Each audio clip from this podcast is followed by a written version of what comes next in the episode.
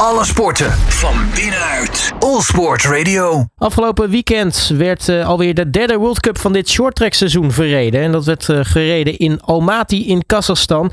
De oogst voor uh, de Nederlandse shorttrackers werd uiteindelijk twee keer goud en twee keer zilver. En vooral Suzanne Schulting liet toch weer zien in topvorm te zijn. Ik ga erop voor, of, op terugblikken, moet ik zeggen, met de shorttracker en tegenwoordig natuurlijk ook analist C. Jiffermans. C. hele goedemiddag. Goedemiddag. Uh, hoe heb jij gekeken naar uh, de, de World Cup in Kazachstan? Nou, um, het, is, het is wel bijzonder eigenlijk om te ervaren dat, dat het bijna vanzelfsprekend gaat worden dat de Nederlanders zoveel, zoveel plakken halen. En eigenlijk aan het einde van, van, de, van dit weekend realiseerde ik me van, het is, ja, we hebben, je noemde het net, hè, vier plakken gehaald.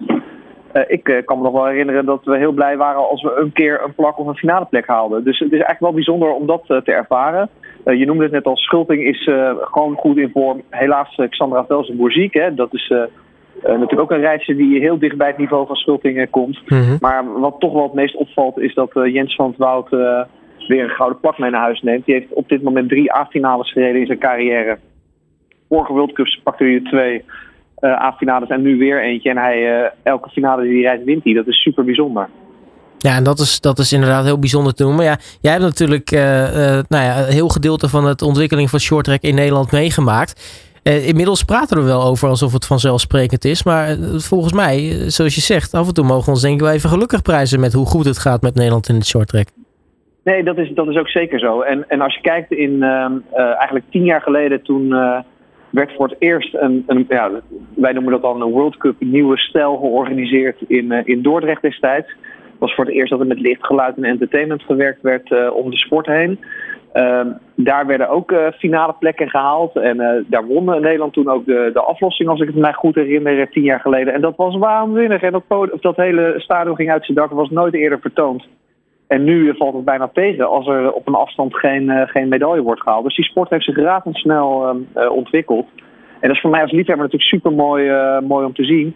En daarbij ook wel gezegd, moet ik wel zeggen dat nu in een na-Olympisch jaar je toch vaak ziet dat er landen echt een, een, een nieuwe generatie laten doorstromen. Of dat de echte toppers uh, de eerste World Cups even laten schieten.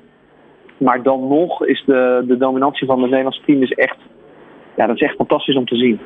Ja, toch wat opvalt is, is dat het dan, uh, nou ja, we halen twee keer goud en twee keer zilver. Maar zeg maar echt een prijzenfestival zoals het was in Montreal en Salt Lake City, dat, dat was het dus weer niet.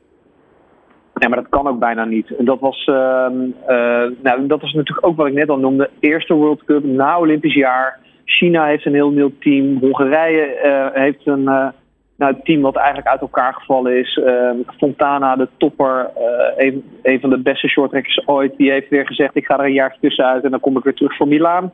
Dus, dus elke, elk land heeft daar zijn eigen nou ja, opstart in. En dan zie je toch dat Nederland, waar het gewoon heel goed georganiseerd is waar een heel sterk team is, maar ook waar de jeugd van onderaf uh, echt aan het duwen is om, uh, om die ploeg in te komen.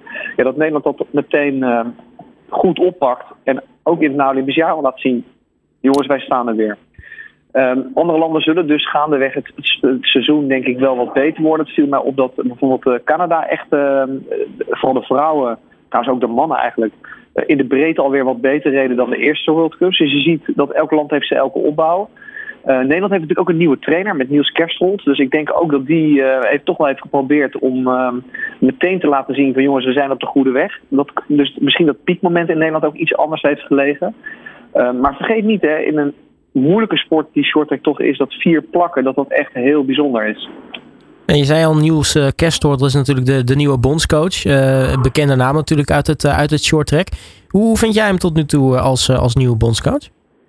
Nou ja, uh, ik noemde het net al eigenlijk al. Uh, uh, in ieder geval, de eerste, jij noemde het eigenlijk, de eerste World Cups in, in Noord-Amerika is er echt waanzinnig gepresteerd. Dus elke afstand een plak en dan nog wereldrecords en alles erop en eraan.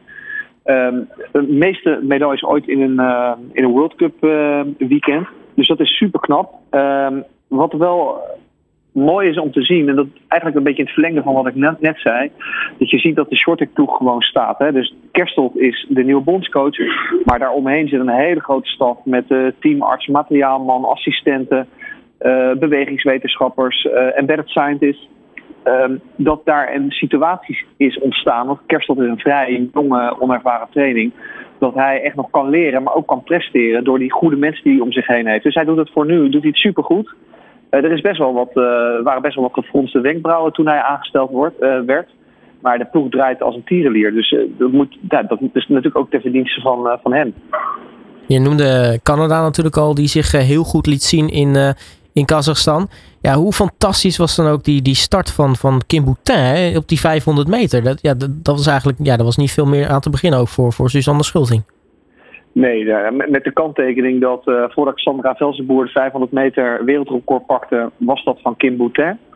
Dus zij weet hoe je moet, uh, hoe je moet starten en ze is ook razendsnel. En Schulting is natuurlijk niet een pure 500 meter rijdster. Dus de start, precies wat je zegt, zij was super snel weg.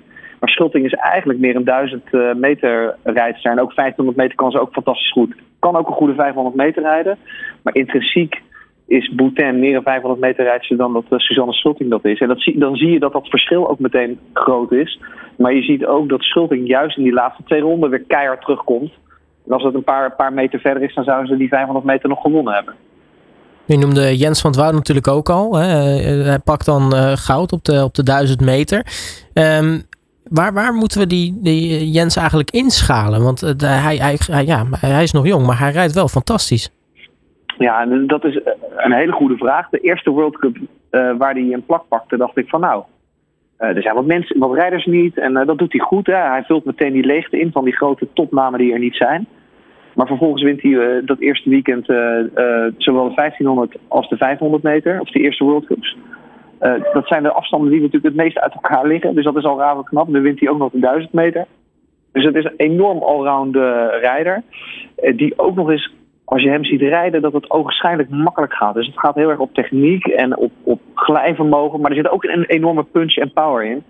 Nou, dat maakt natuurlijk uh, ongeveer de ideale shorttracker. En dat is een jongen die inderdaad nog relatief jong is. Die echt nog sterker gaat worden. Die nog meer ervaring gaat opdoen. Dus dat wordt, kan nog wel eens een hele grote worden. En wat het mooie bij hem is, uh, is dat het een echte shorttrack schaatser is. Uh, die makkelijk passeert, weet wanneer die op welke positie moet liggen. Uh, dat ook durft te doen. Want het is ook eng om bijvoorbeeld op kop te gaan rijden. Omdat je dan weet dat de rest uit, de wind, uit jouw wind zit, zeg maar. Uh, dus ik, ja, ik ga echt heel veel van hem verwachten. En ik kijk ook heel erg naar uit om hem bijvoorbeeld, bijvoorbeeld in volgende week live te zien. Maar ook zeker om hem in februari in Dordrecht live te zien rijden. Sowieso uh, zaten naast uh, natuurlijk de medailles ook natuurlijk best wel wat uh, rijders in, in de A-finales. Sowieso natuurlijk goed om dat te zien. denk bijvoorbeeld aan een nou ja, Friso Emons, maar natuurlijk ook Shinky Knecht. Wat is jou daaraan het meeste opgevallen eigenlijk? Nou, kijk, Shinky Knecht is natuurlijk de grote naam eigenlijk nog steeds van, van de mannen shorttrack ploeg. Uh, hij komt natuurlijk van ver, dat weten we allemaal. hij heeft een ongeluk gehad en hij is supergoed teruggekomen. Ik denk dat, dat Knecht nog heel erg belangrijk gaat worden voor, voor de relay. De komende paar jaar nog wel, hoop ik tenminste. Ehm, maar het wordt voor hem wel pittig. Hij is echt in een andere positie natuurlijk gekomen. Waar hij echt de grote kopman was, is hij nu nog echt nog aan het terugvechten eigenlijk om uh, weer structureel die finale plaats te halen. Dat hij nu finale rijdt, dus dat is al super hoopgevend.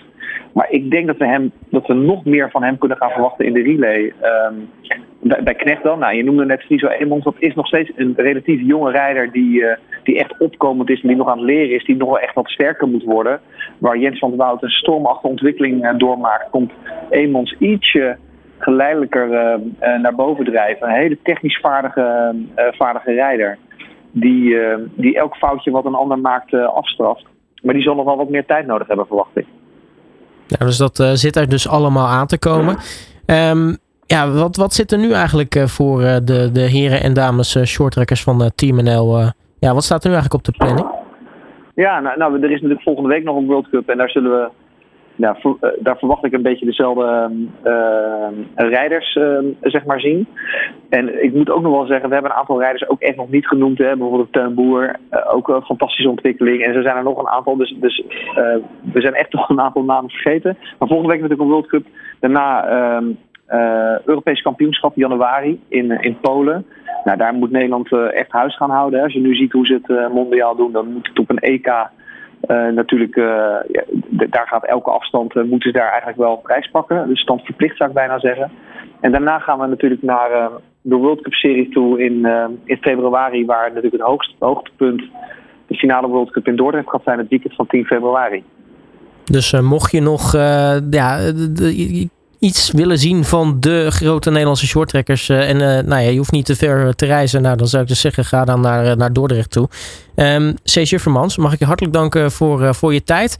En natuurlijk ook heel erg veel plezier komende week als World Cup nummer 4 op de planning staat.